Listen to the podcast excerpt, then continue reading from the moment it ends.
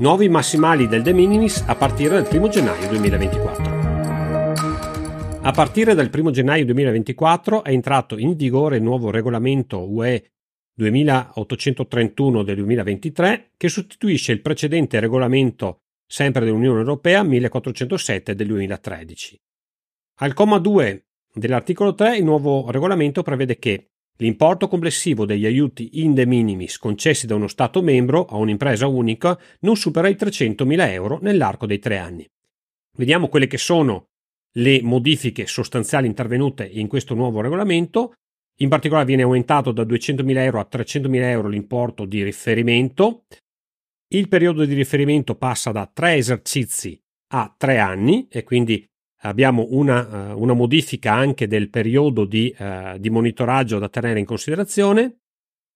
Cosa uh, assolutamente molto interessante è che sparisce il sottolimite di 100.000 euro per le aziende del settore trasporti, che quindi saranno trattate come gli altri settori, quindi con il massimale a 300.000 euro.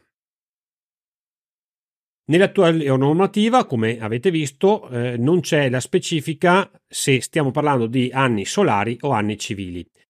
A mio avviso, per come sono scritte le considerazioni introduttive, eh, si fa riferimento all'anno solare e quindi eh, si prende in considerazione la data di concessione dell'ultimo aiuto e da quella si va, quindi quella eh, sostanzialmente che dobbiamo fare, a cui vogliamo fare riferimento, e si va indietro di tre anni. Quindi se la, eh, l'aiuto viene deliberato il 12 4 2024 dobbiamo fare un monitoraggio fino al 12 4 2021.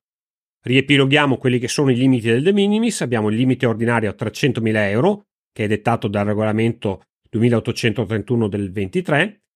Per i trasporti merci su strada abbiamo detto che non c'è più una differenziazione di limite, quindi abbiamo anche qui 300.000 euro sempre per il regolamento 2831 del 2023. Per la pesca abbiamo i 30.000 euro di limite dettati dal regolamento 717 del 2014 e per l'agricoltura 15.000 euro di limite dettati dal regolamento 1408 del 2013. Per agevolare questo calcolo abbiamo creato anche un apposito portale che si chiama registroaiutidistato.it dove potete fare questi calcoli in maniera molto rapida e veloce per singola partita IVA oppure per più partite IVA nel caso stiamo appunto parlando di un gruppo di imprese che costituisce impresa unica. Se non volete perdere prossime novità su agevolazioni e incentivi, vi consiglio di iscrivervi al mio canale e al mio podcast. Io sono Franco Rasotto e questa è Rete Agevolazioni.